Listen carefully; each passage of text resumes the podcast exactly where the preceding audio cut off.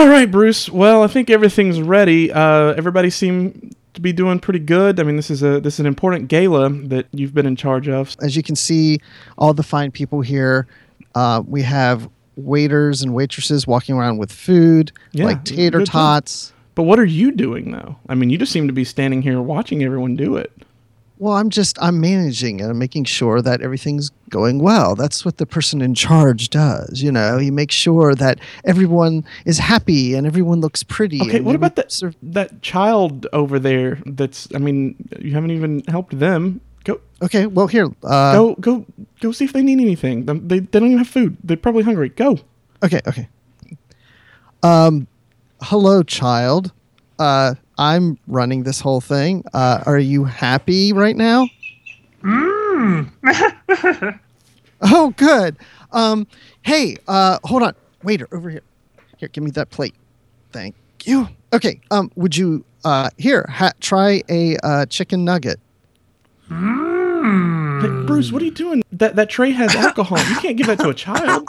Well, he shouldn't be drinking it. I I, I was only Yeah, offering why him did the, you give the him chicken that? nuggets. He's drinking alcohol. Oh my gosh, he's oh my gosh, he looks green. Uh, he might throw up. Ch- well, check on him. Oh, oh, ew, look at that gross. Oh my gosh, I think I'm going to throw Sir, sir, are you, are you okay? Yoda, I am. Enjoy your stay at Cloud City Casino. What have we here? I suggest a new strategy. You truly belong here with us on Cloud. Don't get excited! Welcome, scoundrels, to Cloud City Casino. I am your podcast liaison officer. That's three words in my title now podcast liaison officer. And as always, we have our administrator of this facility, Michael Morris. Michael, how are you doing today? You know, I, I'm doing fantastic, and I, I like that you're you're still getting used to your title. Podcast liaison officer. That's P L O. That's what I'm. I'm Plo. Yeah, we don't. you know what? That's what I was going for. That's it. Now we know what Plo means. Mm-hmm. Yeah, he was he was the uh, the podcast liaison officer of the the Jedi. So there you go. I never even knew the Jedi had a podcast. Yeah, that's why do you think they had such a nice looking room with uh, great acoustics and everything, and you know, sort of in, in the center. They did. Uh, they actually did a podcast. They did uh, weekly reviews of the Clone Wars. So the Jedi Council, they sat in a circle. That's the Jedi Roundtable Yeah, podcast. exactly. I mean, what else would they be doing? Well, that's true, and that's why Anakin wasn't was too old. No, well, he well he was actually mad because you know they wouldn't grant him the rank of master, therefore he couldn't actually be on the podcast. That that was that was the one thing that actually caused Order sixty six was them not letting him be on the podcast. See, that was Anakin's problem. He mm-hmm. Felt important to be a master when he could have been a plo. He could have been a Or or just you know just feature him on on the podcast. That's I I feel like that um, it's not that hard. That's true because what you can do is have a podcast like we're doing right now, the two of us, and we can always bring a third person in every once in a while. Let's do that right now. Okay, so I'm just going to randomly think of someone Okay. from the top of my head. So this podcast, let's see what we do. We focus a lot on uh, gaming uh, and, and just fandom in general, uh, collecting. That's a We good one. probably- Start there. Yeah. Yeah, collecting. So who? There's got to be somebody who's a big collector Mm-hmm. of Star Wars stuff, right? We're just talking Star Wars, so Yeah, but don't don't go Steve Sansweet. That guy can get a little nuts. let's let's stay more maybe Midwest. That sound. You know what? Let's do that. How about um, Eric Pfeiffer? That sounds great. All right, m- make it happen. Use use your plo skills. Okay, I'm gonna call him through the force. Eric, Eric, are you out there somewhere? Eric, Do I have to go to the Dagobah system? you do not have to go to Dagobah system. You come to Bespin to Cloud City Casino. Ooh. Look at Okay. that, Mike. It worked. He's here. Awesome. You know, Everyone I felt a give him a tremor through the force. I knew someone was calling me. Well, it's that special Jedi skill that we have. So I'm glad you can join us, Eric. This is so cool Yeah, absolutely. Thank you for having me. because you really do have a collection, don't you? Uh, you you could call it that, yeah. You too. that's we didn't just make that up, right? Thanks, Bruce. Good job. no, you have. So you have the largest collection in the Midwest. Is that correct? Well, it's one of the largest. Okay. Um, uh, you, uh, I don't know if you guys are familiar with Duncan Jenkins. He's a he lives in the Kansas City area. He's he has a uh, very massive collection. Um, I, you know, I don't have a number ranking as far as where mine ranks among you know top collectors, but it is it is a very large collection. So uh, I, I tell people it's one of the largest in the Midwest. Okay. Oh, so Duncan could have a collection as big, if not bigger, than yours. Oh, his is bigger than mine, I'm sure. Okay, Yeah, so- but It was nice having you on, Eric. Duncan. Duncan.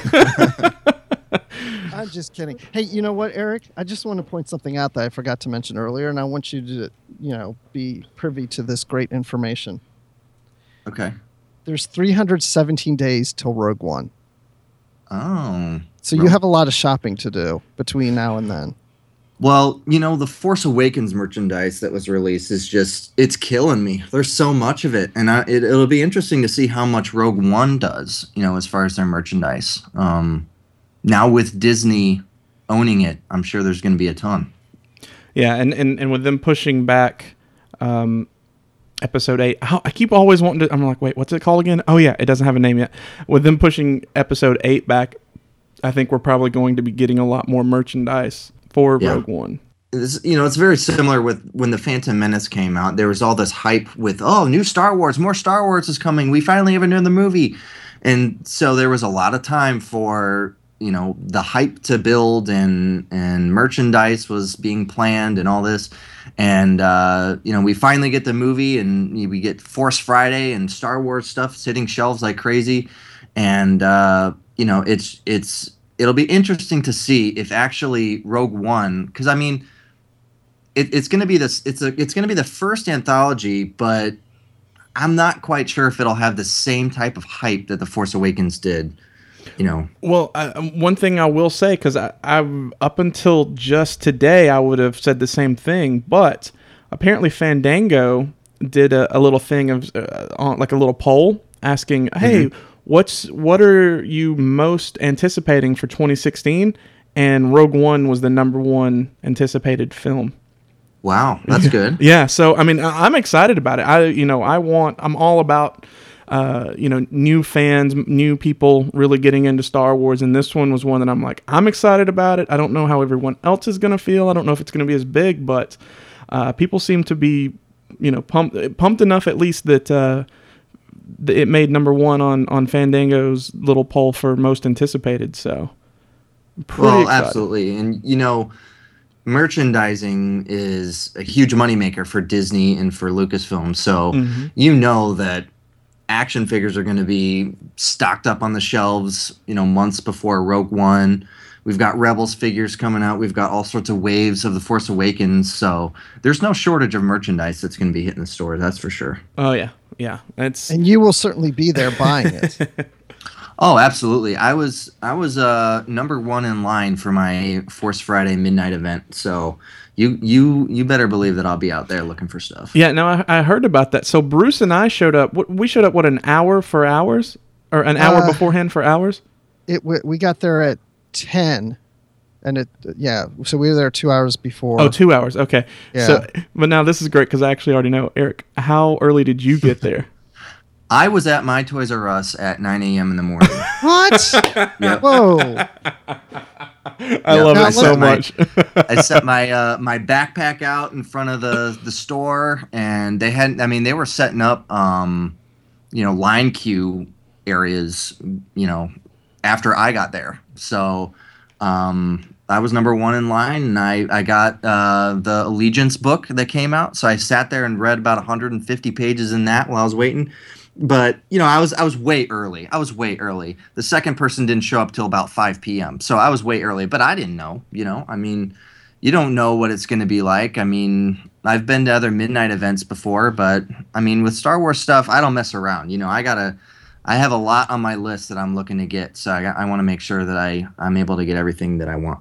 So okay, you're there at 9 a.m. and this is Target. No, Toys R Us. You said. Toys R Us, yeah. So you're at Toys R Us at 9 a.m. and then did you and you packed food? I'm guessing. Um, I brought some food. I had some people drop off some stuff for me. Um, I live in an area where everything's basically in walking distance. I drive to a Toys R Us that's five minutes from my house, literally. And uh, there's a Chipotle near there. There's all sorts of restaurants. I live near a, a, a big mall called Gurnee Mills, so um, there's a there's a ton of food places near me. So it ain't it ain't hard to get stuff. So so who saved your place in line? Oh wait, you were the only one in line. yeah, and it was really hot. It was hot that day, so I'd go inside and I'd you know grab something from the little refrigerator that they have in there to cool off a little bit and look around. Occasionally check to make sure that nobody snuck in front of my backpack that was holding my place outside. So, so your backpack held your place outside. yes, yes. That is Man, awesome. okay, so then person number two shows up, Mhm. and then when did number three come? Probably about a 25 to 30 minutes after number two. Okay, so after five o'clock, people start. Sh- that's so weird. Yeah, that's 'cause- still that's still super early though. I mean, we're, yeah. Yeah. we're still talking about. Let's see. So it started at midnight. Um, let me see if I can do my math right. So that's uh seven hours early Yeah. for them too, right? Did I Yeah. screw that up in math? Um, so I mean that's still nuts, man. That even that they even showed up that early. So, you know, it's, yeah, because we got to Target. The guy, first guy in line Mhm. was there at eight, and the second Yeah. guy showed up at nine. mm-hmm. So, So, not that nearly is as early. Yeah, yeah. th- Like I said, that sound you know, nine a.m. sounds a lot crazier if uh, if you don't consider how early the other people got there. You know, that's just basically saying, all right, I gotta, I gotta get there early enough. Especially with those Black Series, you know, they basically had. I don't know how it was at, at your store, but for us, they pretty much had what maybe two cases of the Black Series figures. Maybe it may have just been the one. Yeah. And I know for us, there was, and I'm not even kidding you, one three and three quarter inch Captain Phasma figure in the entire store for Force Friday. Yep. And um, my fiance Savannah, she had the same thing happen to her in Florida at her Toys R Us. There was Mhm. one, and luckily she got hers. I got mine. I got the full wave of both Black Series three and or Black Series six inch and th- the three and three quarter inch regular series. So I, you know, I'm I'm lucky, but that's what happens when you get in line at 9 a.m. You know. Yeah, definitely. So where is your Captain Phasma? She is on display right now in my action figure room downstairs. Your action figure room. So what room of the house is the action? Is, is that the dining room, the living room? It's a it's a room that's down in the basement. Um, Oh. Just just a separate room. There was uh, I think the people who used that room before me just used it for storage or something. Um, but the basement's finished. Uh, there's carpeting down there and everything. Um, so I, you know, it's, it's big. I've got action figures hung up on the walls downstairs. Um, you know, they from floor to ceiling, top to bottom. It's Star Wars action figures. Because your whole house is your collection of Star Wars, right? Yep. Like every room. Yep. So tell us about the what kind of size house do you have? Is it like two story, one story? I have a two-story house with a basement, and uh, it's a five-bedroom house. Um, I've got my rooms include uh, the art gallery, the action figure room, um, the convention room, the household room, the autograph room. Uh, I have a library, a treasure room, a toy room, um, and the basement. Basement's got a couple separate rooms, but the majority of the basement is just kind of you know it's there when you walk down the stairs. I don't have a name for that room, just kind of the basement. so, um, but I've I've taken lessons from Steve. You know, I. I I help Steve Sansweet a couple times a year. I try to anyway, out at Rancho Obi Wan, and he's been a, a big inspiration for me uh, with my collection. And so, talking with him and visiting his collection and just kind of taking notes on the way that he displays his stuff and what he names his certain rooms. You know, I, I have a treasure room which I took directly from Rancho Obi Wan. He's got a treasure room in there as well. What, so what is a treasure room? I'm not familiar with that. the treasure room for me in, in my collection is a room that's dedicated to higher end items, um, Gentle Giant busts, sideshow pieces, um, vintage figures, um, uh, Force FX lightsabers. Uh, I've got a couple screen used items in that collect in that uh, in that room. Um, Kotobukiya statues, just things like that. So what what kind of screen use stuff do you have? Um, I have some Wicket fur. Oh, uh, very cool. Wicket wore, yeah, part of his costume. uh, Wow. from 1983. Wait, you get you have his part of his fur. What it was like Yes. chopped up. Well, when when it's- Kylo went through killing them all, you know they that that's actually Yeah. how they they financed the first order. That that uh, that selling that fur went to building the uh, Star Killer base, Bruce. Oh wow, that that's really imp- that's a treasure. That's exactly right. Sorry, I couldn't resist. okay, so, so you've got but some no, Wicket it's just fur. a, it's just a little swatch kind of of his fur.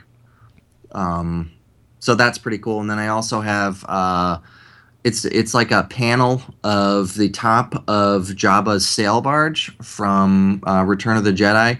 Uh, you know the the canopy that kind of overhangs where Jabba sits in his barge. Uh, so it's like a it's like a reddish color, but you can see the sand and the sun, and the sun had faded this this little swatch as well. Um, and that was a that was a gift from Steve Sansweet for uh, one of my birthdays. oh, very so- cool. Now, did Oh, he? so wait, if we let him know it's our birthday, he'll send us stuff like that. Yeah, that's the way it works. Yeah. exactly like that. Now, did he have to barter with Jawas for that, or? Actually, you know, the way that he got that, um, I guess Dave Filoni somehow came across a bunch of a bunch of these panels of the sail barge, and he's like, I don't know what to do with these, so he gave them to Sansweet because he knew that Sansweet would want them. And so I was out there at the time helping work on the collection and work on a book with him, and uh, he just cut up part of it and put it inside a uh, birthday card, and voila! I mean, like that was like the greatest birthday gift ever. That is really cool. Yeah, Yeah. and because yeah, because especially because it's not just oh hey this was on the film and it came from Steve Sansweet. And uh, one thing, because I always have to kind of remember, uh, you know, we're getting so many new listeners, and with the uh, the film being out right now, there's so many new people coming in. So anyone who doesn't know, Steve Sansweet has actually has the largest uh, collection in the world. He's actually in uh, the Guinness Book of World Records. Uh, prior to that, he was the one who was in charge of the Star Wars fan club. So uh, huge, huge collection. So so that that is an honor itself. But then for it to actually go through Dave Filoni as well makes that a really awesome piece. Yeah, it's one of my favorites, and it's in a it's in a prime location. Um, it's kind of like on the on the in the middle of the wall when you first walk into the room. So Okay. Uh, anything else in there really of, of note or? Um, you know, I got I got uh, some vintage um, Don Post uh, masks and things like that. That uh, you know, back from 1977 with uh, the engraving of 20th Century Fox on it. And it's got the date on there. That's pretty cool. It's a C3PO mask. Um, I've got uh, some Code 3 collectibles like Darth Vader's tie advanced in there. Um, and I don't know why this is in there. I just put it on top of a shelf, but it's a Darth Maul Rubik's cube. It's pretty cool. you know I that that actually sounds pretty awesome. I like it. Yeah. Uh, So Is you that, a, can- is that a fan made thing? No, it's it was actually a licensed item. Um, I think Oh. in 1999 they released that or 2000. That's fantastic. Oh, I never saw that. Now, uh, Bruce, because I'm curious if this is in here. Um, Bruce, you'll remember because I know you were there as well at the Rebel Force radio party in Anaheim. yes, you remember? Yes, I you remember, that? This. Okay.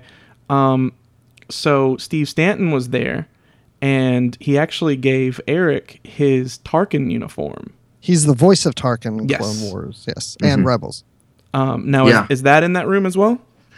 That's in a different room. Okay. Um, that one I have in what I call the convention room. Okay. Um, this was a a, a, a costume that uh, Stephen Stanton uh, had custom made to fit his body, and he wore it. I believe he wore it at a celebration, Long Beach Comic Con, a few of the other uh, conventions, just to kind of promote uh, the Clone Wars. So I have that down in the convention room. It's up on a mannequin right now with a, a picture of uh, Steven wearing the costume there. And uh, I mean, that was such an honor. I, I can't thank Stephen Stanton enough for, for giving me that. Was that a surprise for you? Did you know he was going to do that?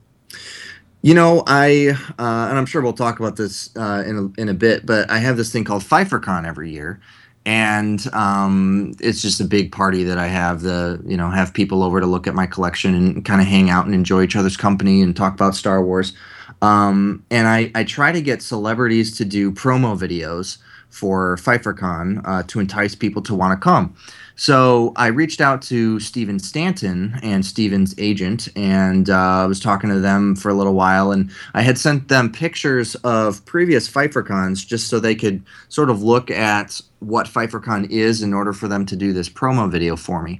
And they're like, "Wow, you know, we we really like your collection. It's really amazing. We've been thinking about retiring this this uh, uniform that Steven has, and uh, you know, you're a, a new and young and up and coming collector. We'd love to give this to you." And I was like, "Are you kidding me? Like, I couldn't even believe that. You know, I was reading that on my phone, and I just kind of was like, "Is this real? Like, who just said that? You know?"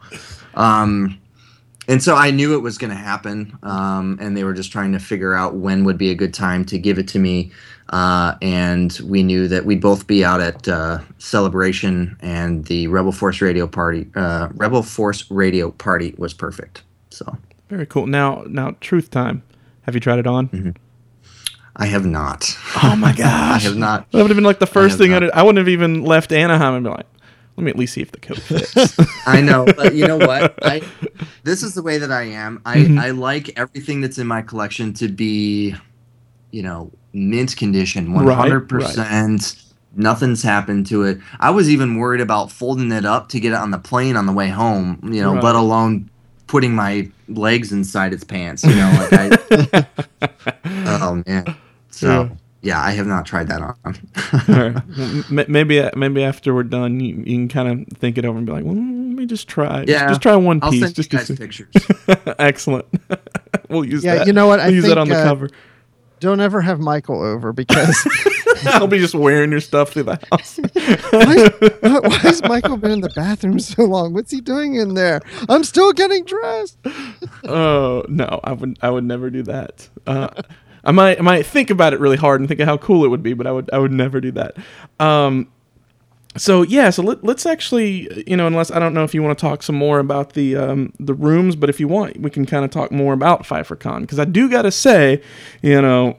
Duncan Jenkins, you can suck it because I don't think uh, Jenkins Con has quite the ring to it.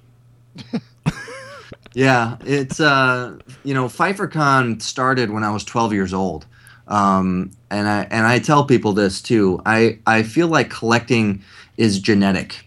My grandfather collected stamps. He oh. had he he still collects stamps, and he's in his 80s, and he's still out trying to get all the stamps, and he's got the you know all the stamp sheets or whatever first day issue stuff my he he passed that on to my mother who my mother loved collecting beanie babies and i remember hunting with my mom trying to find the blue elephant and the bumblebee and you know she she loved that stuff Right. and i enjoyed the hunt you know it was it was cool to try to collect them all and uh and so then now i have it it's just it's just with star wars you know so um, since I was five years old, I've been trying to get all the action figures and collect all the Star Wars stuff. And uh, so by the time I got to be 12 years old, I was like, you know what? I have all this Star Wars merchandise. It's amazing. I love it. I would love to just display all of this and invite people over to see it. Now, when I was 12 years old, PfeifferCon 1, I had basically the neighbors and my family over. right. And uh, you know, this upcoming year is going to be PfeifferCon 13. Um, and so I obviously have a whole house full of stuff that's on display year round. And I have people who have traveled from uh, different states to come see my collection for PfeifferCon. So um, it's it's grown a lot. awesome, man. Well, I want to go to the Beanie Baby house. Yes. now, your mother doesn't have every room Beanie Babies like you do Star Wars, right? No, and in fact, you know, she's kind of gotten out gotten out of collecting Beanie Babies, um, just because there's so many of them. She's got all her original ones still, um, but my mom volunteers with a charity, and so she's been given, uh, you know, slowly weaning her way out of collecting Beanie Babies. So, But- what does she think of your collection? You know what? My mom is a is a one of my biggest supporters. Um, she she goes to stores and helps me find toys. Um, she'll be like, "Oh, do you have this one? Oh, perfect. Here you go." And I would say, out of anybody on the planet, the person other than me who knows the most about what items I actually have in my collection would be my mom. So wow, that's yeah, good. she's a she's a big supporter. That's awesome that she's supporting you with this and helping. That's that's really cool. Man, I'm just trying to picture your future. You know? I mean, it's like the rate you're going, you would need a whole museum. You would have to have a separate building. I mean, I cuz I would think in your mind you're not ever going to stop. Can you picture a time that you stop doing this? No, I can't. And um, I I I have thought hard about you know getting getting getting something like Rancho Obi Wan, um, getting a barn or something that I refurbish. Rancho Obi Wan previously was a, a chicken coop that they redid and refurbished, and now there's no windows and and you know the entire thing.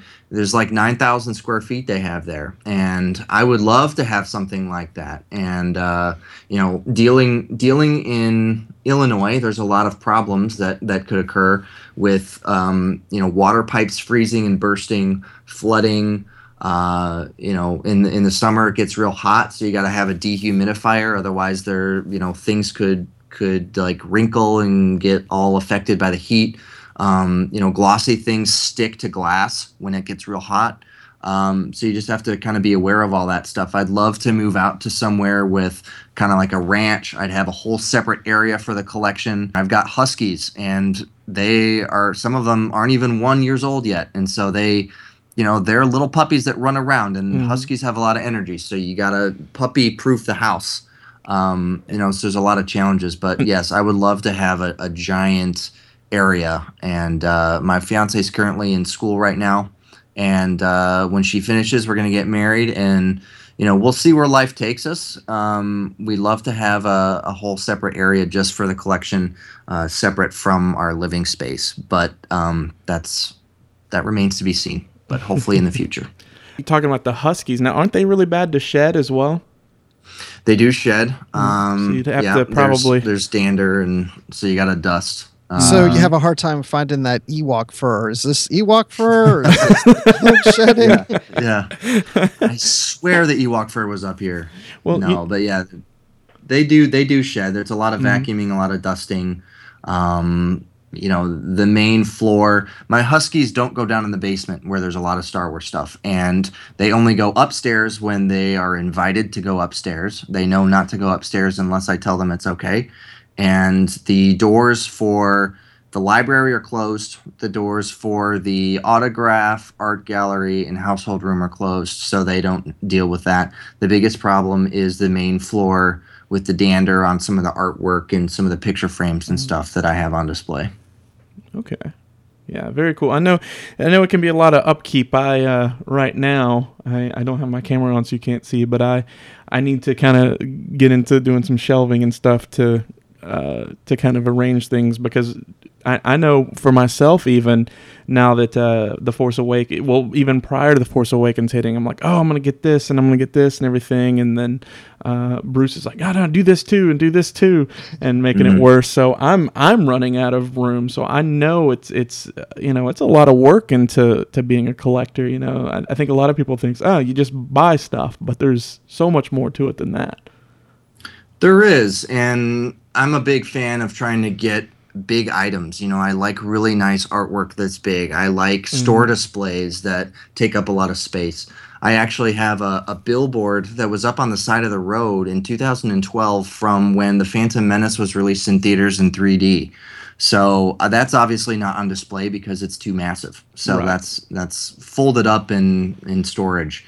Um, but I do like that big stuff. It's like you know when people walk in and they they walk into a specific room or they walk into your house for the first time, you want to have that wow factor. You know, like oh Right. oh my gosh, that's awesome. Oh yeah, So- yeah, absolutely. I understand that uh, for sure. That's um, which we'll we'll talk about this a little bit. But I've one of my focuses is I actually like to kind of get some of the exclu like the store exclusives they do because I'm like okay, Mm-hmm. it's a little bit harder to kind of uh, come by, and then you know if you have several of them, people are like, oh okay, that's you know this one and that one or whatever.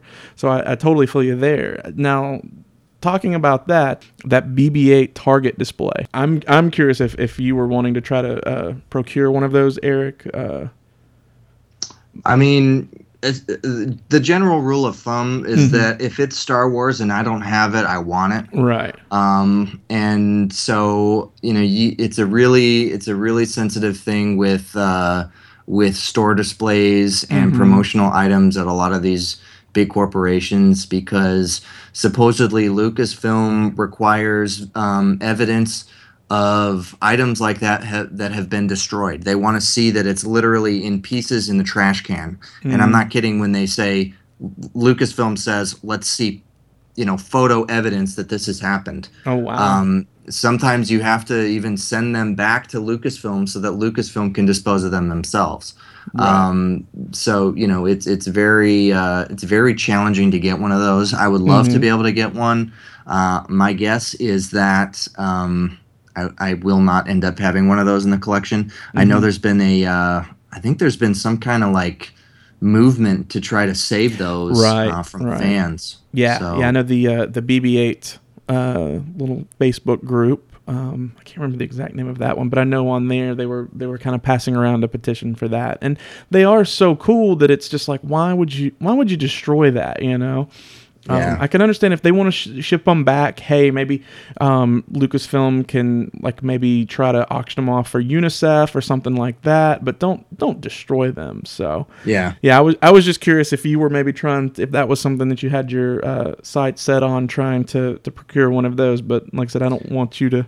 I don't want to get you in trouble by saying like, "Oh yeah, I got a guy" or something like that, you know, because I'm like, okay, we don't want to, Yeah. we don't want to, I Yeah. don't want to screw other collectors over for stuff, especially something Right. like that where it's like it shouldn't be destroyed in the first place. But uh, Yeah. yeah, it's uh ho- hopefully that'll work out and, and something can can come of that. But those things are so cool. It's you know to me and um well, I'm sure both of you guys remember this, but the one item that I would love to have that, you know, just off the top of my head of like, okay, if, if I could have one thing, what would I love to have? And it's the uh, the Toys R Us Millennium Falcon back from 1995. Yeah. And see, from the way I understand it, those weren't destroyed. Like those people could get a hold of. Um, I, I think they're a little rare, a little harder to get a hold of. But that thing, I remember seeing that as a kid, being like, God, I wish I could have that. I want to take that home, you know.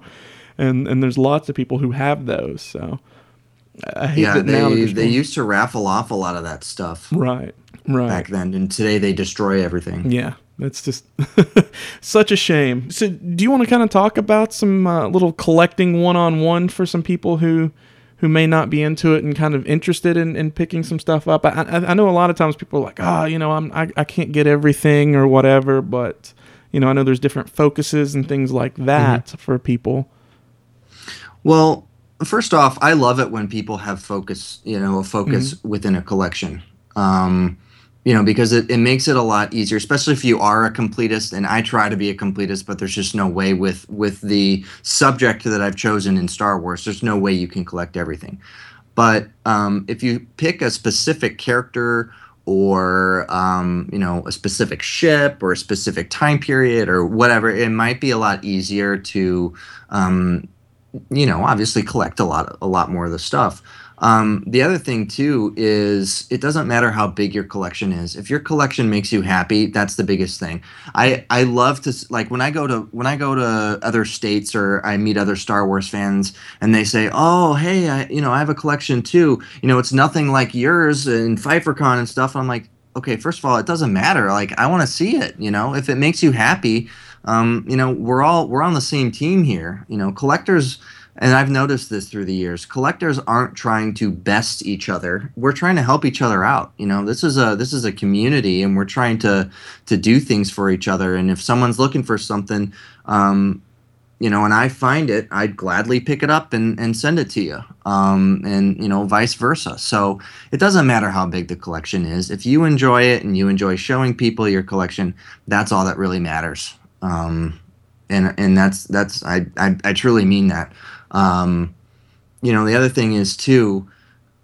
For me, I collect anything and everything Star Wars. Um, so if you you know collecting specific action figures or specific toy lines or specific uh, you know I know some people just collect autographs.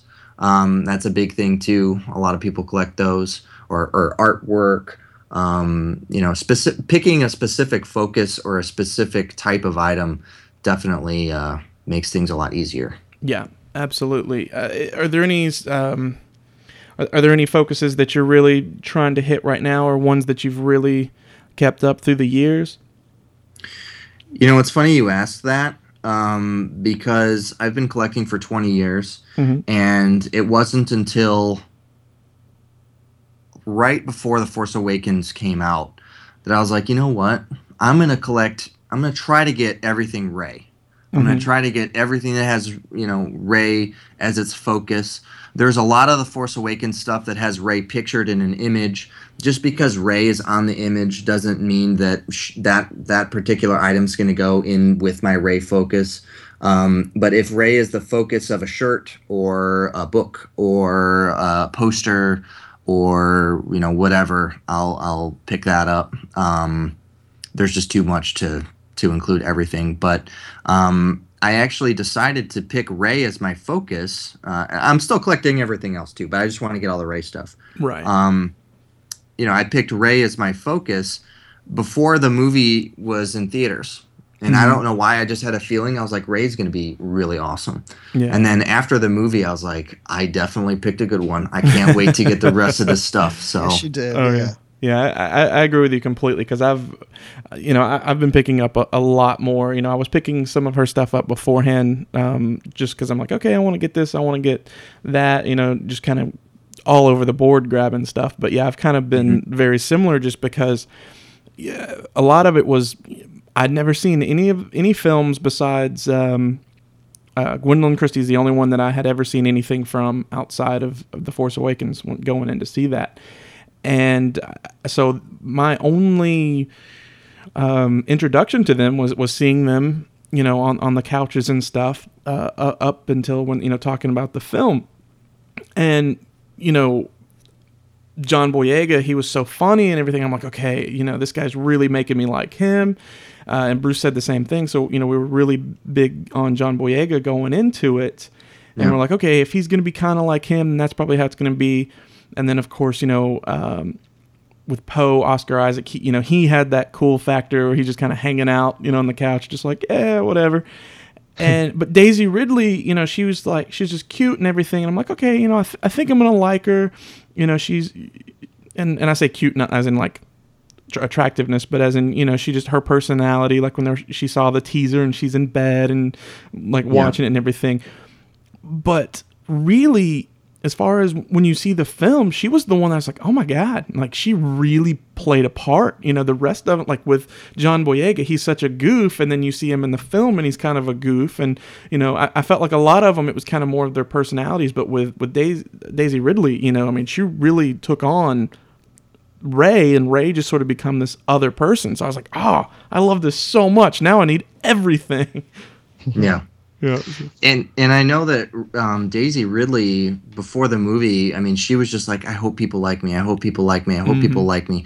She's like the most popular character from the film. Oh, yeah. So I, I, you know, I cannot wait to see the direction that her character goes, and Mm-hmm. you know, I want I want more Rey information. Let's find out more about Rey. Oh, know, yeah. So I'm looking forward to the next couple installments. Well, I tell you what. Uh, so I was last night, and, and I'm sure you probably already have this. Do you have the uh, the Rey Survival Guide? I do. Okay. Ha- have you cracked it open yet? I flipped through it. I haven't Mm-hmm. read every word, but um, it's a good read. So one, one of the first pages is she says something along the lines of, and I was just like, oh, this is very important. Like this is this is here purposefully, but the line is something along the. It's something uh, like, uh, you know, I was left here, but I know there's people out there. She doesn't say her family or, or anything, but she says, I know there's people out there um, who will who will finally make things right, or something along those. I was like Yeah. whoa like that's the first line of the movie so i was like there is a connection right there Um, So there's there, there's such a great mystery about her. Are, are you leaning one way or the other about maybe her her lineage or, or who her parents may be? You know, when I was watching the movie and um, she was interacting with Han Solo aboard the Falcon, and they were both like finishing each other's sentences on the Falcon, and they knew everything about you know the YT freighter, and I was like, oh my gosh, she's a Solo, she's a Solo, and then as the movie progressed. And she's got Anakin's lightsaber, Luke's lightsaber. She's Yeah. got the Force. She's, um, you know, she goes and she meets up with Luke at the end, and and uh, you know, I was like, okay, she's gonna be a Skywalker. That's Yeah. what I think. So Yeah, we'll see. yeah. It's uh, I'm excited, but but I'm I'm excited for Rogue One too. So I think that that's going to be interesting. I just we need to get some sort of a teaser or something going into Yes. that. Uh, Yeah, they need to re- uh, release that teaser they did at Celebration. They got to get that out. Yeah, but need the full thing. Uh, add more. Yeah, no, to I it. know, but Yeah. at least they have that done. That they could at least tease that out for now. Yeah. you know, until they get the other one done. So, Eric, what, I'm just curious. It, it sounds like you like the Force Awakens. Oh, I love it. Yeah. yeah. But you know what? Being a collector, all these movie theaters, AMC, Regal, all of them, uh, Cinemark, they have all these exclusive, um, you know, uh, promotional things that they have at their theaters. So I've seen The Force Awakens in theaters 14 times. And a lot of those times I was going so that I could get whatever exclusive thing they had for that week. Like AMC had four straight weeks on Sundays of exclusive um, posters, Mhm. and there was a different poster every week. And Cinemark had four different uh, variations of 3D glasses. I think beginning in like the end of October, early November, they started those. So it was even before the movie came out. And uh, I know Regal had commemorative tickets every week, 500 per theater, uh, per Regal theater. And you, the only way that you got the commemorative tickets and the posters was if you had bought a IMAX 3D ticket. So you had to buy the most expensive ticket um, and go to the theater every week. And the closest IMAX AMC to me was about 45 minutes to an hour away. So every Sunday I had to drive to that one to get the stinking posters. But I mean, it's worth it. Those, those posters are very cool. I'm I'm kicking myself a little bit uh, that I didn't pick them up, but I guess there's always eBay. yeah. I thought you were an AMC theater, Michael. I thought you were an AMC theater on a Sunday one time. The so you, when you went to see it in IMAX, so you didn't get a poster then. Because we went on a Saturday Maybe. thinking they would have posters, and they said it was going to be Sunday. Hmm I don't know. We were- Probably. it didn't- I, it I didn't- probably it didn't did it, and, and I was just like, "Oh, the movie was this, and I like this part, and I like this part," and just walk right by the posters because I wasn't thinking about it. Yeah. it's very so Eric, you know, as you're talking about, oh, you know, going to this theater and going each week to get the posters and the glasses at this other theater and so on and so forth, it almost sounds a bit stressful to me. Like, because you feel like you have to keep up. I mean, do you stress if you're going to miss a piece of that collection? Yes, I do. And it it y- you know, you got to come to terms with the fact that you can't get everything. Um you know, if if I'm, I'm I don't know if you guys are playing Star Wars Battlefront, um, but I'm playing Star Wars Battlefront, and Mhm. you know they have a whole list of appearances. You can change your skin. You know, they have a diorama on there where you know if you do certain things, you can uh, get, unlock a character in the diorama. oh my god, yeah, and and Hero Hunt makes that freaking hard. It does, yes. It drives me nuts Yeah. because I see a number out of another number, and if it's you know.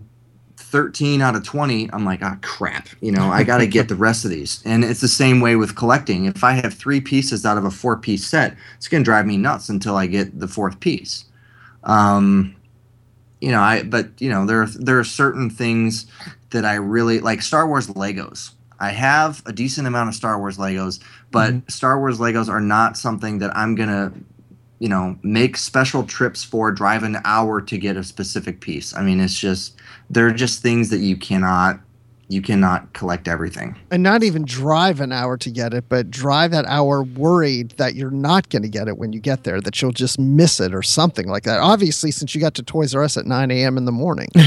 Yeah. And Disney, the Disney parks, the day that the Force Awakens was released, so not not like the the the prior day, but the the 18th, the day that technically it's out. Um, the Disney parks, both Disneyland and Disney World, um, combined at the two parks, they produced 500 different uh, or 500 pins. Um, there were different versions of the pins, but there was 500 of each version, and they had the 500 split up between the two parks. So they had 250 in Florida, 250 in California. And I had seen the movie for the first time in Florida with my fiance because she lives out there. So we were right on Disney property. And I didn't even know about these until like the night before. And I was like, oh man, if I don't get out there early and get these these pins, I'm gonna be kicking myself for it. And the pins, I mean, they're big pins. There Mm-hmm. there's like there's one that was a hundred and some dollars. I had to leave that one. I was like, I can't spend that amount of money. But Oh um. Yeah, they had a light side and a dark side one, seventy-five dollar pins, and you know there were only two hundred and fifty of them in Florida. I was like, oh my gosh, I got to get these like immediately. So there's a big long line. I saw people with wristbands. We got there a little late. We couldn't find parking. I was like, this is gonna suck, but I was able to get them. So like, whew, crisis averted. You know, but um, yeah, it is it is kind of stressful sometimes. Yeah. But uh, I'm, I'm sure, and then you also get that uh, adrenaline sometimes too. I'm sure, right? You know, there is yeah, there's a lot of that, and um, there's nothing like the feeling of searching for a specific thing. And I don't know if you guys have had this problem, but it took me a long time to find the Black Series six-inch Captain Phasma number six. yeah. It just took me forever to find that one, Mhm. and um, when I finally found it, I was like, "Day is made. This is the greatest thing in the world." I was like, "I finally found it." Posted on Facebook, and I was like, Yeah. "This is gonna go in this special spot on my shelf," you know, because you had been searching it for so long. Oh, yeah. and you finally find it. No, I'm I'm totally with you. I now with that one, and and there's a few others that I, I've uh, not been able to swing as well. But I've I've yet to actually see her in, in a store. Uh, fortunately, I'm a Amazon Prime customer, so I pretty much threw that on my list uh, at the top of my Amazon wish list, and then occasionally I would just check it. And I, I happened to one day, the first time I missed it, she was gone. Like she's literally she, she may be on there for like five minutes before she's gone. And Yeah. uh, I just happened to check like in that window one time, and I was on my phone, and I just did that instant checkout on there. I was like, yes, so I, got her um, for you know just slightly above. I think I paid like twenty two dollars for her there, so wasn't too bad. But yeah, I got her actually behind me as well because I'm like, okay, good, I got this one. I don't have to worry Yeah. about it. You know, another another one that's been um, uh, kind of a pain for me to deal with is I don't know if you guys are collecting the uh, Disney diecast figures, um, but I have not been able to get Boba Fett, the Boba Fett diecast figure, and I have been looking on eBay, and there's people are just wanting stupid money for that. Yeah. It's ridiculous. yeah. Um, so that's still on my wish list, but uh, for the most part, I've got all the other ones. Yes, I wish I would have known that because when I I knew because I'm I'm sorry, Boba Fett collectors, but you and troop builders are the bane of my existence because every time there's something it's like oh stormtroopers coming out i'm like oh man i, I gotta get there before the troop builders or boba fett i'm like man gotta get there before the boba fett uh, focus collectors you know Yeah. um, so that's what I did that day. I, I made sure to get over there, and I'm waiting, and and because they were they did it as a raffle, and there was nobody there. I'm like, Oh, really? what? I'm like, Wow. what parallel universe am I living in right now? so. I, I could if I would have known I could have got the wife to grab you one and uh, send it up, up to you, but I'll uh, I'll, I'll know for next, the future. Next time. Yeah. But uh, yeah, those unfortunately they you know, I think Disney has been one of the best with their their merchandising and getting stuff out there. Um, but that that was one of the things that was kind of a little more frustrating was was getting some of those um their their figures. They basically released one. It was once a month, I think. Uh, they would release one figure from the saga. So it started out Darth Maul, then it moved to Anakin, then General Grievous, then uh, let's see, was it uh, a Stormtrooper, then Boba Fett, and then Vader. I think that's how that went. No, Vader, then Boba Fett. I can't remember, but but they had one for for each uh, each of the films, and then on the 18th they released the uh, the Rey with a lightsaber, a uh, a Poe, and then a uh, um oh Kylo. Kylo with no mask. There we go. I don't know why I couldn't get that out, but and yeah. s I I had saw somebody had found a Kylo variation where uh, inside the packaging he's holding his lightsaber a different way, Mm-hmm. and I have not found that variation yet either. So I'm looking for that one. I'll look for that. Um, Yeah, yeah. So let's. That's another thing too. Like a little little collecting one on one is the uh, the running variants. Are are you big on doing that? Yeah, yeah. I'm a big uh, you know variant collector. I uh, I have a couple. Uh, there's a Droid Factory line that came out a while ago. Um, like Build a Droid. It had Build a Droid stuff in it, and uh, I have uh, a Tie Fighter character on a 212th Clone Battalion card. Um, so you know that's a it's a variation different. That's that's actually that's more of a factory mistake. Right. Um, I have a I have a couple other factory mistake uh, figures as well. Um, But as far as you know, the variations go, there's a um, the, I really started noticing it. Um, you know, with episode one, the battle droids were all produced in different colors. mm-hmm. Um, you know, with Clone Wars figures and the the blue sky set with the blue background. Cato Parasitti, uh, her figure. There's one with her visor down. There's one with her visor up. There's a clone commander jet that has antennas that are um, attached to the bucket, the helmet, and then there's one with the antennas off the helmet. It's just it's it's nuts, and Yeah. sometimes you don't even know of the variation until you see it in store. And it's like this looks a little different. You know? Oh yeah. Um, but yeah, there's a in in the most recent, actually wave two, um, of the most recent three and three quarter inch line. There's an Ezra with his helmet on, and then there's one with it off. Uh, there's a Kylo variation, a First Order Stormtrooper variation. I mean, there's a there's a ton of variations, and I think I'm all caught up on those. Yeah. There's So- there's a Phasma as well. Um, it's uh, her pouch on on the left pouch. Uh, some of them are black and some of them are silver. I believe the silver one is the rare one. Okay, I must have missed that one. I need to Yeah. go look for that one. See, now look what you did. Now tomorrow I'm going to be sorry. going to look all these stores. I'm so sorry. yeah, it's. I remember, you know, which of course it goes. Bruce, it actually goes back to you know being uh, almost as old as you are. Um, I remember they had the the Lando. what? from right? They Go uh, from Empire Strikes Back. They had the the Lando, and then they had the smiling Lando. Um, but when I remember it being a big thing was back in the uh, the '95 Power of the Force two line. The, the there was lightsaber variation. So there was the long lightsabers which came out first, and then they realized they were too long, so they shortened them down. Um, so the long lightsabers were the ones that everyone was looking for. But even rarer than that was when they shortened them down. But the packaging, they still had some of the uh, the little inserts with the long lightsabers. So instead of just throwing them away, they would just pack the short lightsabers in the long lightsaber packaging. So those were the like super rare ones. yeah. So I, I know, you people who back in like the the 1977 lines. You know, you got the the vinyl cape Jawas. That's right. Yeah, I regular, about those. Yeah. Mm-hmm. You know, the cloth cape Jawas, and some of the heads are painted a little differently, and all that stuff. It it really is. It's cool when you sit back and you think of it. When Mm-hmm. you're trying to collect it all, it just makes you sad. right, So- right. Yeah, yeah. Sorry about that. I know, and and for a lot of uh, people, I'm I'm sure that uh, they're not as big into the collecting. They're like, I don't care if Boba Fett has a, has the full moon or the half moon painted on his hand. Just give me Boba Yeah. Fett. Um, Yeah. But a, a lot of those nuances are really cool. And, and like you said, yeah, I guess. I guess thinking about it, I had totally forgotten about the vinyl cape Jawa. That is one of the uh, the holy grails I know.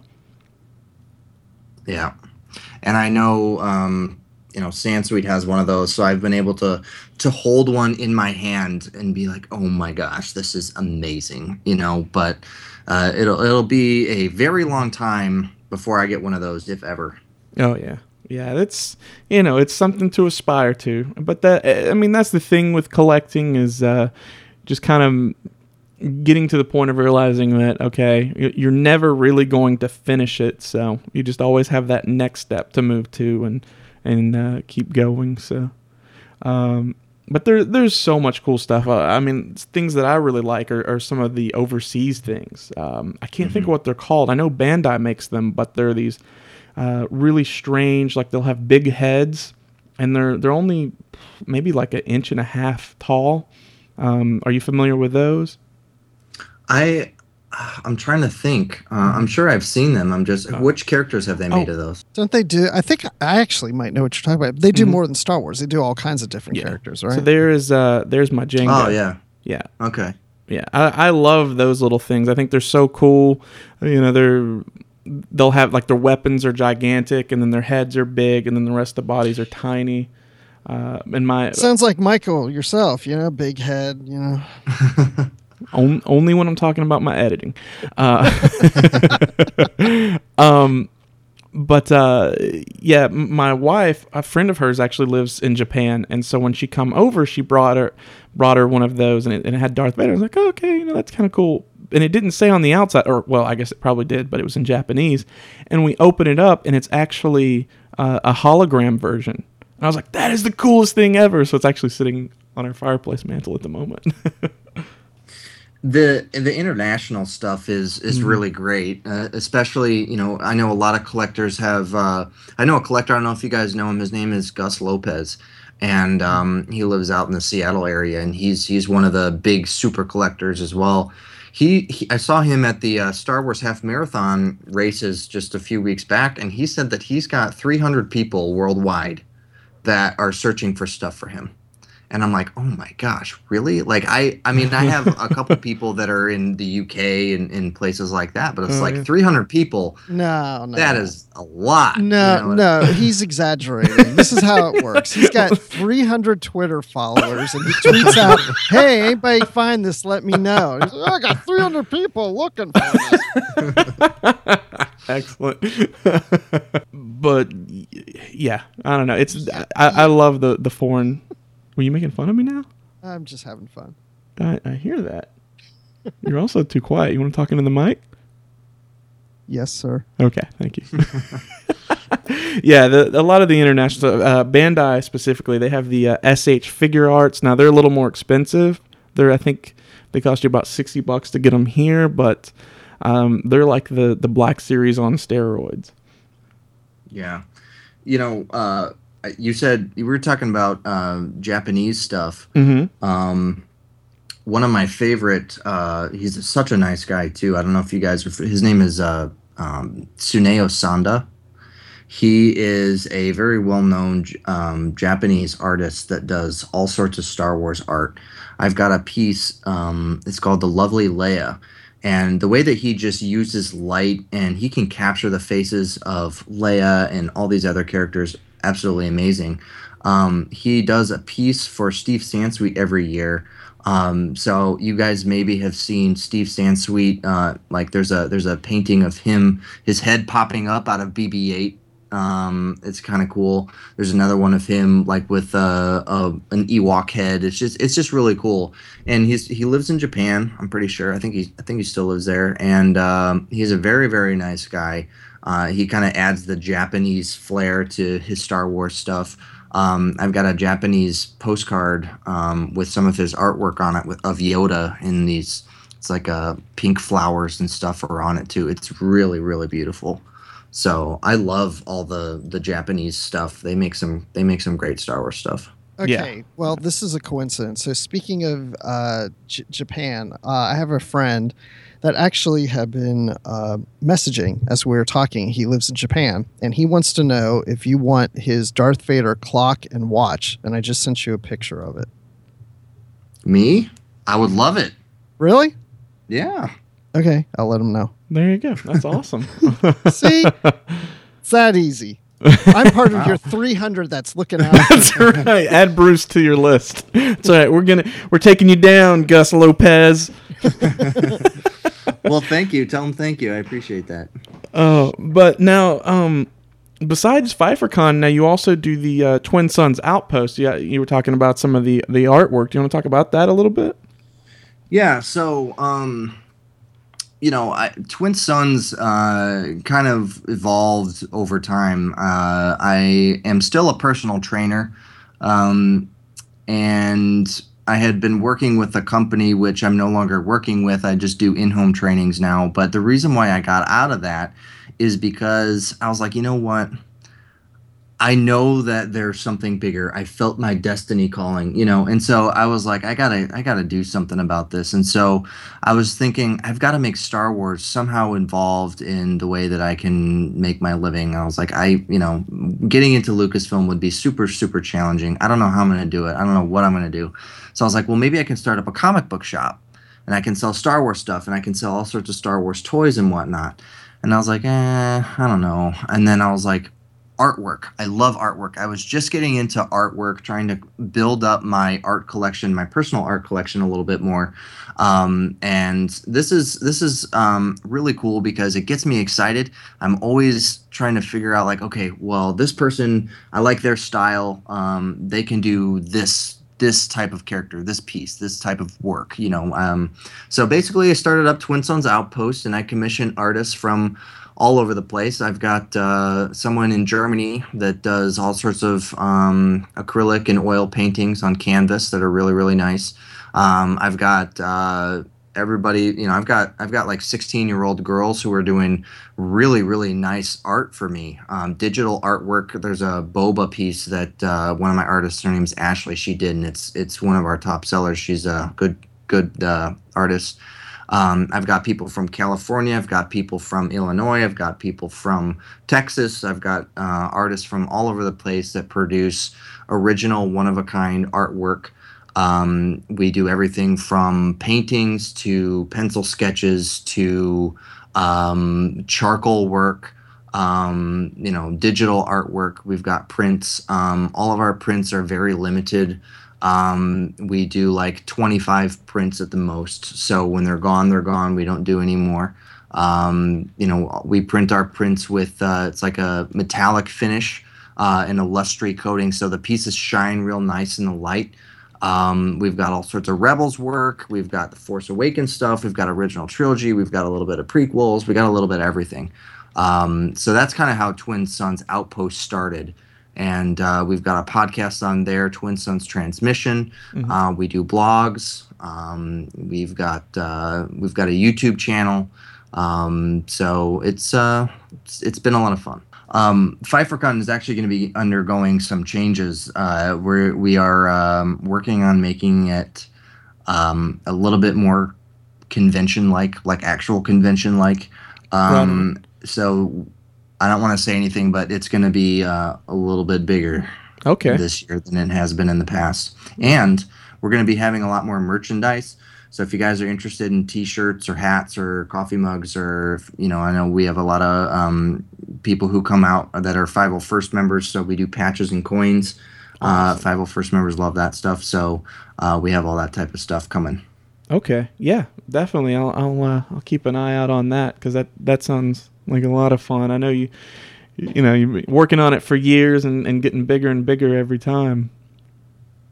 Yeah, and you know, like you were saying, it's just not going to ever end. Um, You know, it's it's one of those things that it's engraved in my bones that I want to collect Star Wars stuff, and um, I don't think I'll ever get to the point where it's like, eh, I don't want that. You know, I mean, it's just if it's Star Wars, I want it. And one time I was telling my cousin, I was like, you could write Star Wars on this napkin, and I would take it home and put it in my collection. that was an exaggeration Right. Right.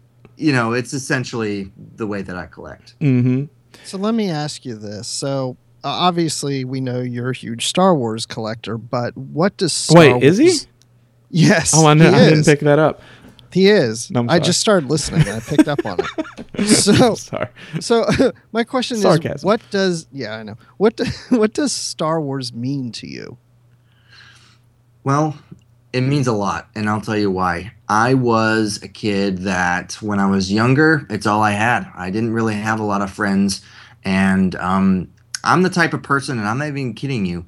I had glasses when I was two years old.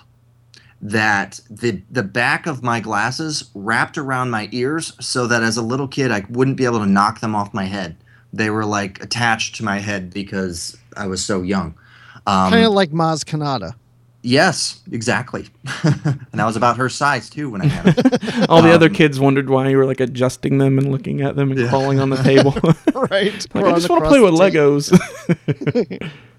no, sorry. Go, go ahead. uh, as I grew up, I I still had glasses. I didn't get contacts until I got to like high school. Um, I had the mushroom bowl haircut, you know, and people were like, "What the heck's wrong with him?" And then I had um, braces, and when I was nine years old, I had a Jar Jar lunchbox that I brought to school, and people still viewed Star Wars as being a nerdy thing, and I'm like, "Geez." So I didn't have any friends. You know, I my cousin was a big Star Wars fan, and so I and him and I are 13 days apart. So we're about the same age, and we love Star Wars. And uh, so he was like really the only person that I really ever connected with. Um, and when I was, I think, what was I, 13, my parents took me to Walt Disney World for Star Wars weekends. And, um, you know, I, I met uh, uh, one of my good friends named Jesse out there. He uh, he lives in Florida. Uh, he's currently in the Marines now, but he uh, he grew up in Florida, and I had him out to my house for PfeifferCon two. He was at the second one, um, and so we kind of just grew up. And he was a good friend, and my parents kept you know taking me as a kid and through high school and and you know still going to a bunch of these conventions all over the place. So um, I you know I can't I can't even thank my parents enough for bringing me to the to the conventions when I was a kid.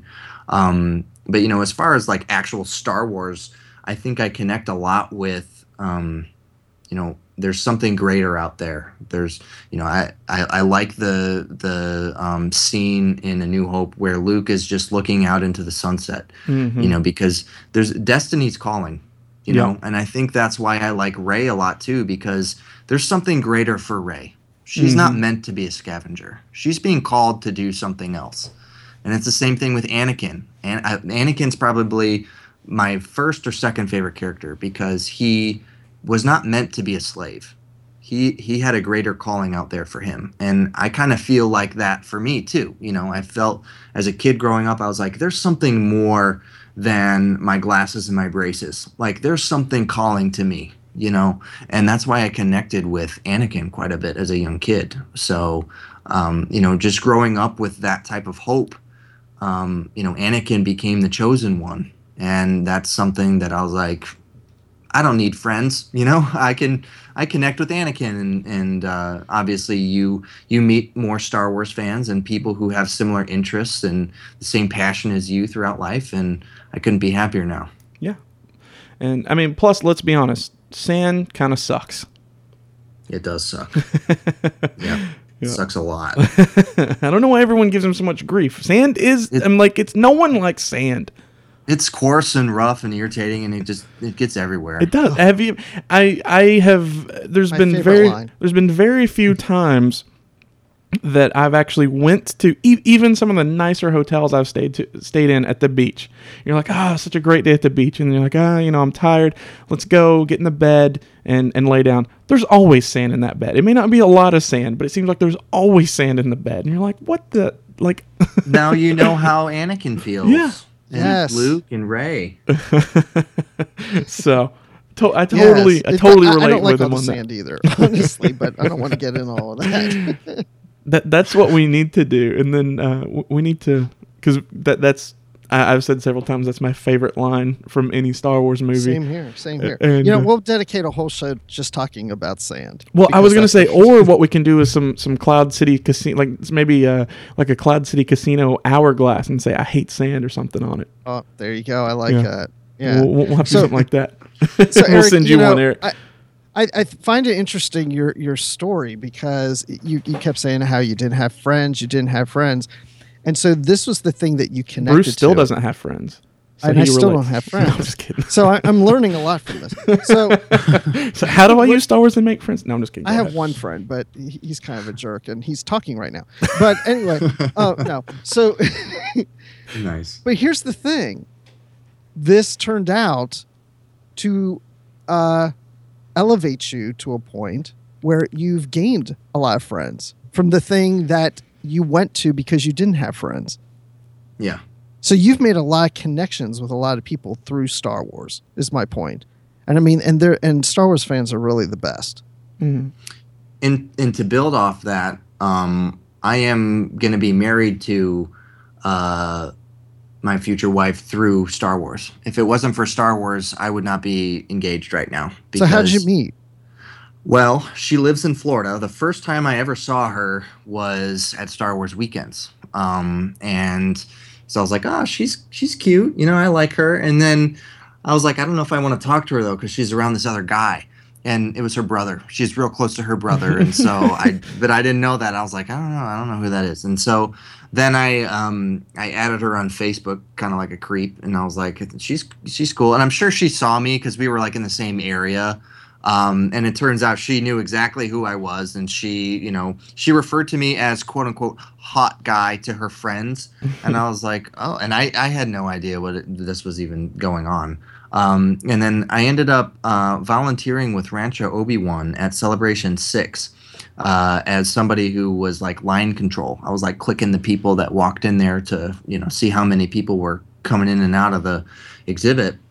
And she came by with her brother and uh, so we were talking a little bit and we talked a lot on facebook and stuff and uh, um, back in 2014 i went out to uh, weekends again and i was like you know what let's just hang out and so we hung out and we really hit it off and so um, now we're we're engaged and i proposed to her at star wars celebration anaheim at the uh, cantina on the live stream on uh, friday Yeah, I think I think I've seen pictures of that. Oh yeah, I did see that. Yeah, was that was that up on the um the Star Wars page?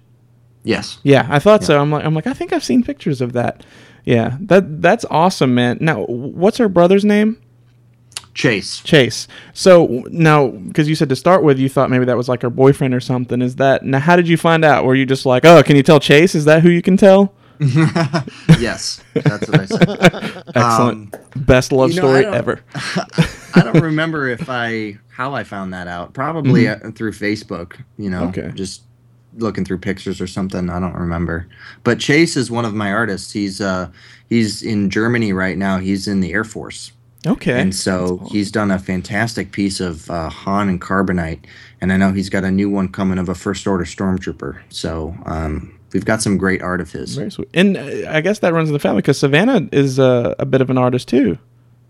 She's very creative, and I don't know how she does it, but she can do anything. Um, she, for a Christmas gift, uh, because it didn't exist, she decided she was going to make it.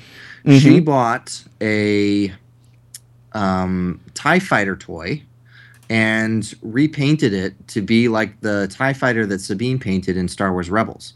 And she did all this by hand. She taped everything off, and she did the checkered wings and all that stuff. And I'm like, how do you do this? You know, if I tried to do that, it would look like one of those things where people put balloons up and throw darts at them filled with paint. You know, I mean, it just doesn't look anything like anything that resembles something from Star Wars. But she did that. Um, you know, she can do she can do anything. So she's real good at painting. Yeah, and that's yeah, because you have that up on your Facebook page, right?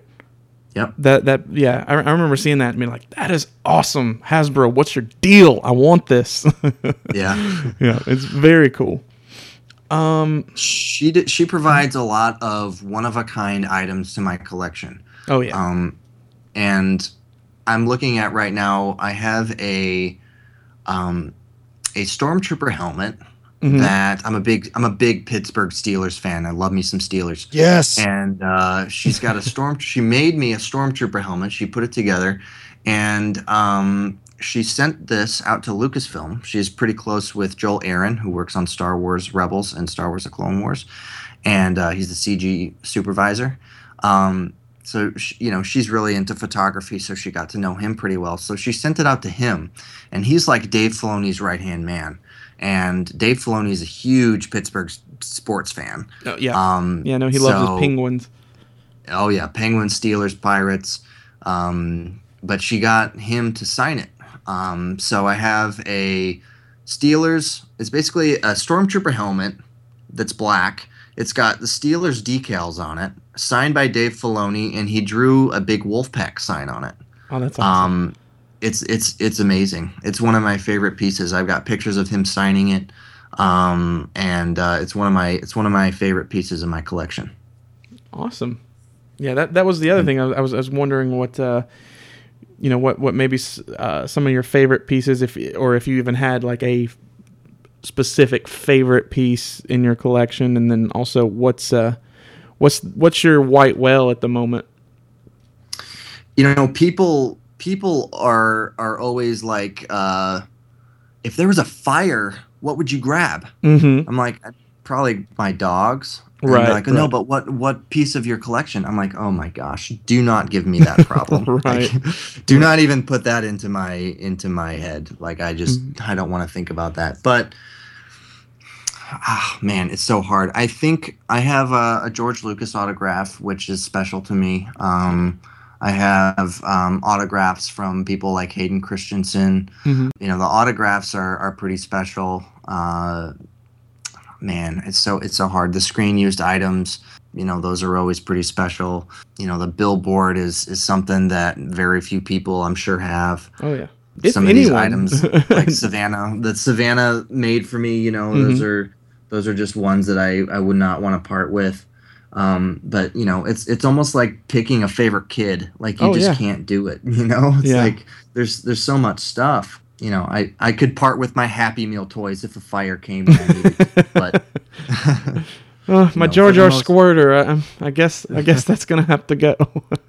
yeah, but um, you know, it's funny because you kind of develop a reputation for being a collector. When I was a personal trainer at my old company, some of my clients they'd bring me, "Oh, hey, I know you're you know a big Star Wars fan, and so we got you this," and, and, you know, it's like handmade blankets from some craft store that was local Mhm. or something like it's amazing what people can find and things that i didn't even know existed are showing up at my doorstep so um, you know like i said star wars fans are the greatest especially Mhm. star wars collectors because like i said we just help each other out and you know there's nothing like there's nothing like helping out another collector so Oh, yeah. if either of you two guys are looking for anything let me know i check stores pretty frequently Okay, yeah, yeah, for sure. And uh, like I said, the the same for you, man. Because I, it it seems so weird with the way distribution is. You know, it's like, oh my gosh, I got this, and I'm like, that's out. it's like all I've seen is this, and then other people are like, wait, you're getting that? And like, yeah. Like I know some people are looking for the uh, the Black Series Tie Fighter pilots, and I'm like, that's the only thing warming the pegs around me. You know, so it's just so funny. I'm looking for a Steelers Darth Vader helmet signed by Dave Filoni. Good luck, Huh. Bruce. that's uh that's that's pretty specific is there like one of those in the world or something I don't know, but if there is, I've got 300 people looking for it right now.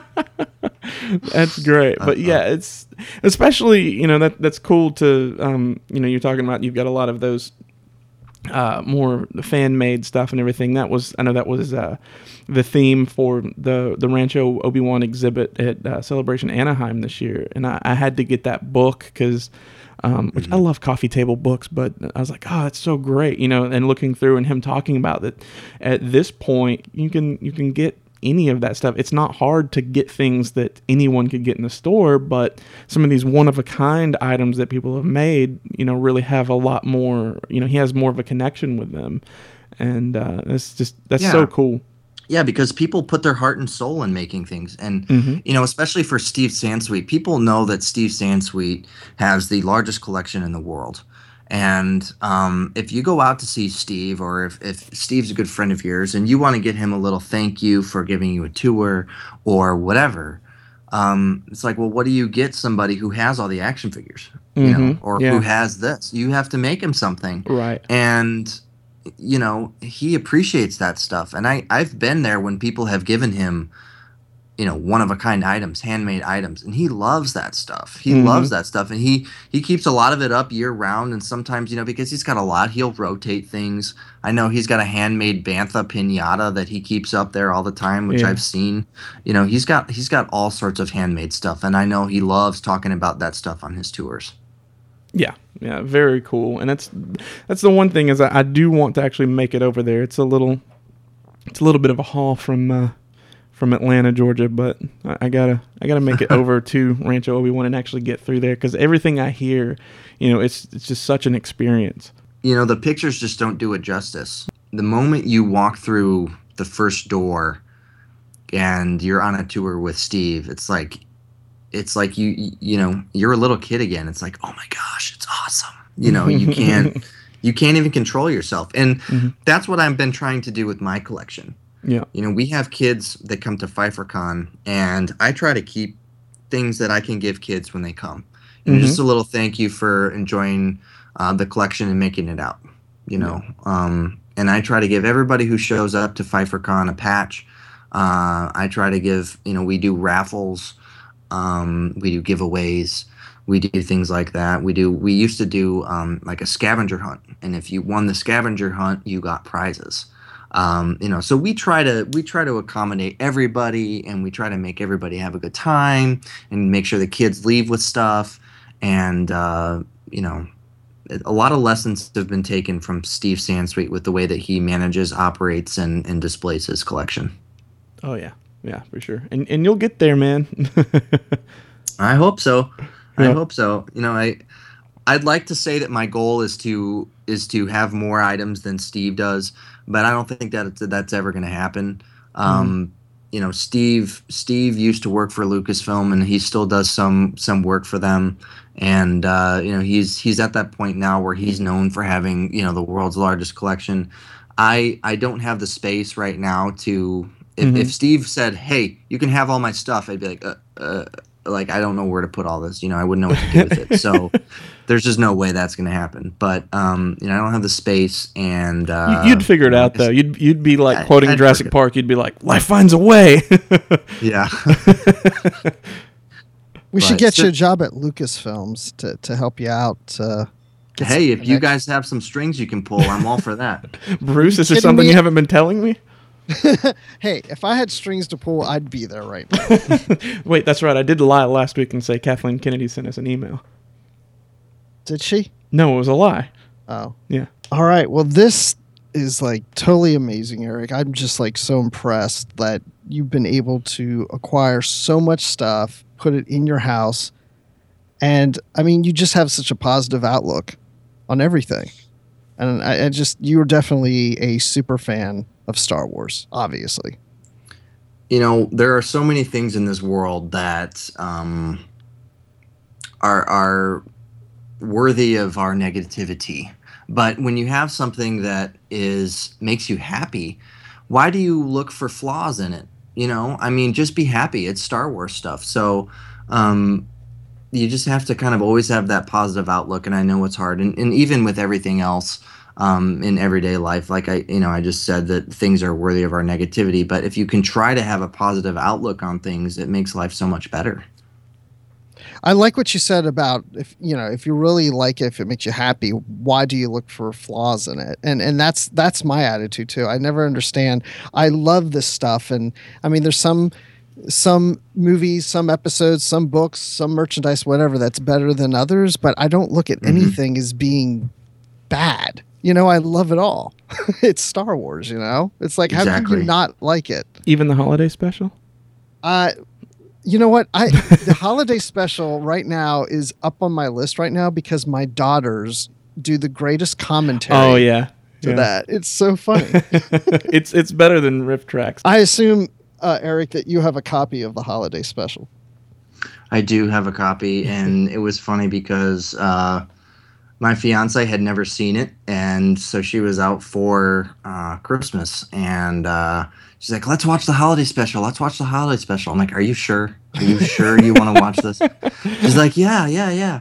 I'm like, "All right." So I popped it in, and you know, there's minutes of no dialogue, just Wookiees Oh yeah. screaming and stuff and he's like okay where's where's uh where's leia where's luke i'm like just wait just wait I, I, I heard there was a so, Boba you know, Fett. she's cartoon. like okay i'm done i'm done like 10 minutes into it and i'm like all right yeah, yeah, and, So- and those t- those ten minutes probably felt like an hour to her as well. oh yeah yeah she's like is it over yet i'm like no no we still got another 45 minutes but yeah You know, I never mentioned this, but I actually saw the holiday special when it premiered back in 78 on TV. And I don't remember a lot about it. I just remember thinking afterwards, well, that wasn't Star Wars, really. And I mean, I don't remember thinking it being cheesy, just as like that really wasn't Star Wars. That's not what Star Wars is about. And the only thing I really remembered for all the years afterwards was the cartoon with Boba Fett. That's the only thing that Yeah. stood out to me. And I think it's still the best part. Yeah, I agree. I think you know, and and Boba Fett hasn't disappointed since. I mean, Boba Fett's a is an awesome character. I know a lot of people said he kind of you know went out like a punk and and stuff, but um, I have a feeling, and this is just my own personal thoughts, that uh, we haven't seen the end of him yet. Uh oh. Michael, you know what that means. That I need to send in my article. Yeah. then it just got uh, plagiarized by Movie Pilot. What? Yeah. Uh, yeah, I wrote an article a few months ago about how um, the guy who falls into the Sarlacc pit was actually a doppelganger hired by um, by Jabba because you know like his uh, his attire is not even the same as the the Empire Strikes Back one. He never talks, and I'm like, he's a doppelganger, and I go through the whole thing. And then movie pilot's like, "Hey, I just thought of something. Uh, this Bo- this isn't actually Boba Fett. He's a, a doppelganger." And I'm just like, "Hmm, plagiarized jeez. much?" Yeah. Jeez. Oh well. Yeah. You know, uh, it's it's a form of flattery that someone copies you, Michael. So just take it that way. No, not when they're making money off of it. with with their all their ads that pop up every time you try to click on it. Yeah. yeah. Yeah. So they're they uh because they, I mean they've been known for their clickbait stuff, but then they also plagiarize, so that was frustrating. But but anyhow, on to happier things. I'm sorry. Yeah, some happier things. We'll just it, it's time to to move on. So you know, Eric, tell us uh, now. What are the dates for PfeifferCon? When's the next one? So PfeifferCon happens yearly, um, and this year it's in June. Uh, June 25th is the day of PfeifferCon. We generally start out um, in the evening. Things are going to be changing a little bit this year. There is a PfeifferCon Facebook page, so if you're interested in finding out more about PfeifferCon and keeping up with uh, what's going to be happening, you can go on to facebook.com slash PfeifferCon and uh, check us out there. But um, generally what happens is we start off in, in the early evening and uh, have snacks. We always have food for people um, and uh, we usually have a, an after party. Um, like i mentioned earlier in the show the the structure is going to be somewhat different um, but uh, if you keep up with us on our facebook page you'll find out more information on that. But it's june 25th Okay, and how can people follow you or, or find you online? Um, you can find me on Facebook. That'd be the easiest place. Um, like I said, facebook.com slash PfeifferCon would be a good place to keep up with uh, some of the collecting. Um, I'm also, you can just add me as a, as a friend on Facebook, Eric Pfeiffer.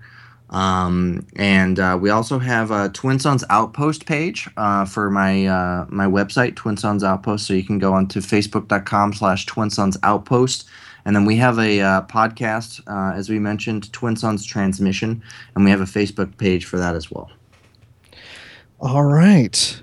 Well, thank you for joining us. This has been a lot of fun. I've been uh, really impressed with your story and and uh, this whole collection that you're doing. It's it's incredible, and I can't wait to talk to you ten years from now and and see where you are. Yeah, well, I appreciate it, and thanks for uh, thanks for having me on the show. So, uh, and just to let you know that uh, we've been getting some uh, reviews on iTunes. And so, you know, people are liking the show. So people are actually listening. They're going to hear this interview that we've had with you. Well, that's good. well, also, we're, we're we're bribing them with action figures. Yes, and we can Are you? bribe you? with it too. So uh, we we actually got two five star written reviews. One from Neomorph Eight, and uh, Cloud City Chemistry is the title of that review, and then also from BH one one three eight saying, "Always a fun listen." So. As we're continuing to get more iTunes reviews, these people have a chance to win something. So, Michael, can you tell us what that is? Yes, so um, we're just about out of time. Where the last day to enter in our contest is going to be February fifth, but we are giving away a three and three quarters Black Series Rey action figure, and all you have to do is just go on iTunes, leave a written review, and that will enter you in uh, to to win the Rey action figure. If you are actually in a, another country, let us know because iTunes is for whatever reason decides to break them all up by country, and so we can only see the the U.S. one. So if you're in an, another country, just make sure and let us know. Um, that way we don't overlook it. Yeah, just let us know. You can email us at cloudcitycasino at gmail.com or you can uh, message us through uh, Twitter or Facebook, and we're Cloud City Cas- at that I'm sorry, we're on Twitter at Cloud City Casino and also on Facebook, facebook.com slash Cloud City Casino. So Eric, do you have this figure? I do. Of course you do. You collect all the Rey stuff. That's why no one can find them. You got them all. Well, you know what? I don't know how what your guys' standpoint on this. And Rey stuff has been out since Force Friday, September fourth, which was months before the movie.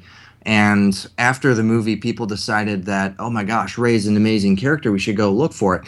But the action figures were on to Wave two, and now they're coming out to Wave three. So you know, may, while while some of them might be a little bit easier to find, everybody wants Rey. Um, you know, and and and I've been able, I've been lucky, and I've been able to find them. Um, but I honestly do not believe that there's a, a Rey problem out there. And I don't know if you guys have been keeping up with what I've been posting on Facebook or whatever, but I, I am I'm a big Here's Rey supporter because being a Rey collector, I know what's out there and I know you know what there is to get, and I have no problem finding Rey stuff at the stores. I just don't. But um, know, I know some people haven't been as fortunate. Yeah, yeah. Unfortunately, it's um, a lot of that can depend on where you are. Um, the the biggest Yeah. problem, which you know, I, I've been very much making clear, saying that hey, this is not Disney. You know, Kathleen Kennedy's not going. Girls are stupid, and you know, JJ's not No, doing the same thing exactly. either. Unfortunately, the, the the people whose whose fault it actually is is your your big box stores because they have far more say than Kathleen Kennedy on, on how it works from that side, um, and and how things work are, you know, because like um, Teresa, we had her on a show, and she's like, well, you know, just make sure you're buying the Rey stuff to kind of show them. I'm like, well. You know, unfortunately, or, or she was saying, you know, talking about the, the peg warmers and stuff like that. And I said, unfortunately, how it works is these stores say, um, if, if you don't buy the, like say for instance the Constable Zuvios and they start stacking up on Constable Zuvios then they have what they see in their mind is they go oh we've got 30 black series figures therefore black series figures don't sell Right. you know they have they have Right. very strange you know they they kind of halfway look at their their marketing and stuff and, and unfortunately they're the ones who get to make decisions um as far as I think Lego's been great with Rey. You know, she up until just recently, she her little Lego minifigure. You know, uh, there were two of her, and there were only Yeah. one of the others. And uh, now you can actually get a second Finn and second Kylo with the the Maz Kanata set. Um, Disney Store I think's been fantastic, uh, but unfortunately Hasbro. Looking specifically at how they're doing the packaging and stuff like that, they have been sort of shorting her um, because they you know they do waves uh, constantly. So, for instance, when they did wave two, they repacked Finn again. You know, Finn was already a peg warmer, but then he turned around and come out again in the second one. So, um, I do know, like for instance, with the uh, three and three quarters figures. Um, there was only one of her and two of, of all the other figures in their uh, their case assortments. But like I said, that's not Disney's fault. That's it's kind of Hasbro's fault, but it's especially uh, you know your big box stores' faults because they're the ones who tell them, oh well, this is what sells and that's what sells. But with Rey too, I mean, there's there's Mm-hmm. all sorts of variations with with Rey and different figures. I mean, there's a Mm-hmm. you know what you guys are giving away the Black Series three and three quarter. There's the new Resistance outfit that's coming out. I haven't been able to find it yet. I don't know if you guys have, but I think that's she's, coming I think out. that one's There's just the- now hitting. Yeah. Yeah, the Starkiller base Rey, which is the one from Wave One. There's Mm-hmm. the the Rey that comes in with her speeder. So I think there, you know, there's at, at this point there are four different ways to get a three and three quarter inch Mhm. Rey, and I think other than maybe Poe or something or somebody like that, I think it's you know just about the most out of any figure. And one way you can get one is by giving us a five star written review on iTunes, and you could possibly win one. that's right. That's that's There probably the cheapest way at the moment that I know of, It is and I- legal, cheapest and legal. I have to leave that in there too. and I like instead of "Where's Rey," I like your idea of the hashtag "Here's Rey." That's pretty Mhm. cool. Yeah, I've been using that pretty frequently. So, you know. I I just, you know, I'm trying to be more positive and I know I know a lot of people are having the issues with it, but like I said, in northern Illinois, and I don't think I, I don't think of my location as the holy grail for searching for action figures. I, I don't. I'm the type of person where I will drive to different towns to look at different stores to find the figures. It's just, you know, the collecting th- gene in me that you know I, that's just what I do. But um, you know, you just got to work hard at finding this stuff, Oh, no yeah. matter what it is. Yeah, that that's one thing for sure. Just as a whole, a lot of this stuff is hard to find right now. Yeah. All right. Well, that was good. I'm glad we uh, covered that because uh, we did talk about that a couple episodes ago with Teresa Delgado, and now we hit it again. So it was interesting to hear your perspective on that. So, um, but if anybody wants to even go back to listen to that episode, we're on iTunes, Stitcher, and TuneIn, and on also, also on StarWarsReport.com. And if anyone wants to follow me on Twitter, I'm at Admiral underscore Rex. And Michael, I am at Morris Isley. and thanks everyone for listening. And never forget. Let the Wookiee win.